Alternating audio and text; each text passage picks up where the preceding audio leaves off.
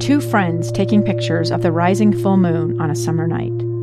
Two teenage kids doing what teenage kids do. When a stranger with a gun and a death wish changed everything. It was violent, it was senseless, and I will never understand it. I will never accept it. I'm Amy Donaldson, and unfortunately, we're all too familiar with stories about how violence shatters lives. But what we rarely see is how they are rebuilt. In a new podcast, The Letter, we relive tragedy, but only so we can hear the rest of the story the struggle to reclaim lives, the realities of grief, and the possibilities of forgiveness. I believe in miracles. Sometimes I thought, there are no miracles. Yeah, there are, and this is a big one. Follow the letter at theletterpodcast.com or wherever you get your podcasts. Welcome back. We are into the final half hour of this episode of Live Mike. I'm Lee Lonsberry. Grateful to you for listening. In 2018, we came to learn that a, uh, a young girl, 23 years old, uh, went missing. Mackenzie Lueck.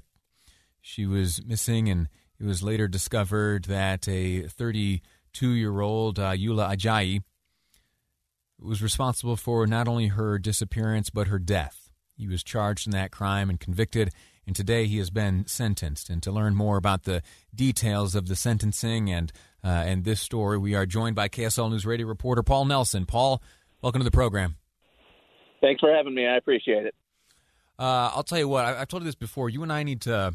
You and I need to uh, start having conversations about more uh, uplifting and cheery stories. Uh, this one again yeah, just absolutely uh, breaks my heart, uh, and and to learn this latest update uh, is, really something. So, what, what is the latest that we know? What what what, have, what is the sentencing been? Well, the sentence was for life in prison without the possibility of parole, and that was part of the plea deal. Um, when he pleaded guilty, they decided to put death, uh, the death penalty, off the table.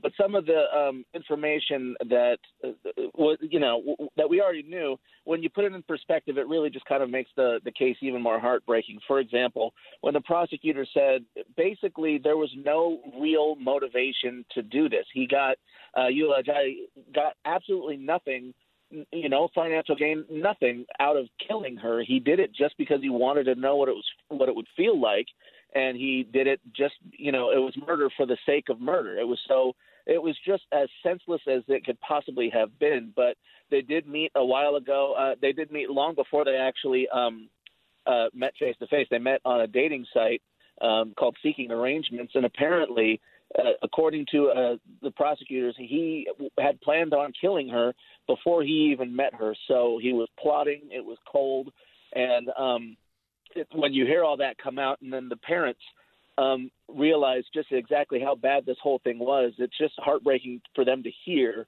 uh, the details of what happened, and heartbreaking for them uh, for us to just kind of hear how how just completely empty and how completely rocked their world has been ever since she died. Was there anything in, in his past behavior that led to this? Were there were there things that uh, that that seemed or were seemingly indicators that he was on a trajectory towards a heinous crime like this? Well, the judge even noticed that, that uh, according to his criminal record, he really didn't have much of anything. So, um, as far as red flags going up, really, they, really didn't have a lot to kind of go on. Um, uh, you know, looking back, there were people that said uh, like for example, KSL was spoken to a contractor that um, Ajayi basically had asked to make a, a quiet room in his basement. And looking back, he was asking for things that just made it very suspicious. Um, you know, electronic key locks and things like that. So, um, and to have it kind of be a silent room that nobody would be able to hear what's going on in there. So it, it you know, that was really the only in, kind of indicators that we saw, but we saw them after the fact. And one of the I think one of the more powerful statements that was said um, was from her father, Greg, who basically said, I have no compassion for you as you showed no compassion to my daughter, and I hope prison is hell for you.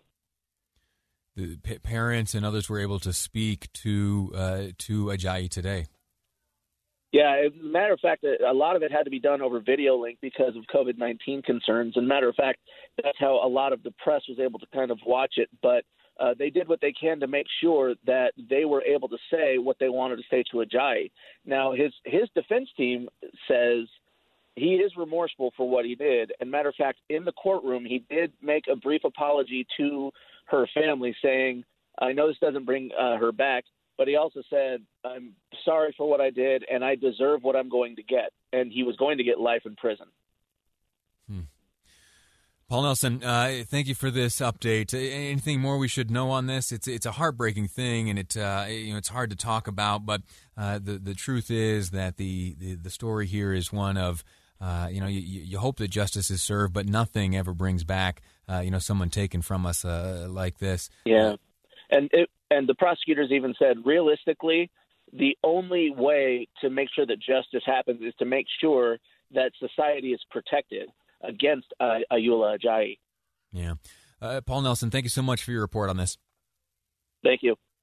That, that's one of the, the interesting kind of philosophical questions that arises when it comes when it becomes a question of sentencing.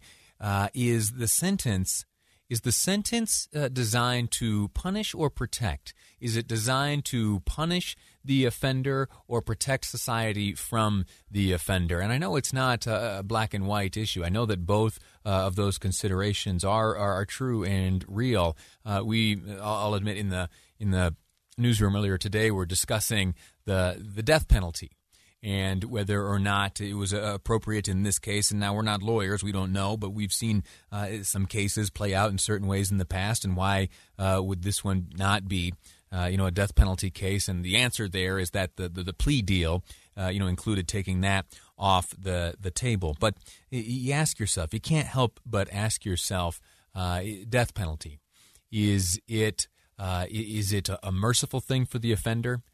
is it justice?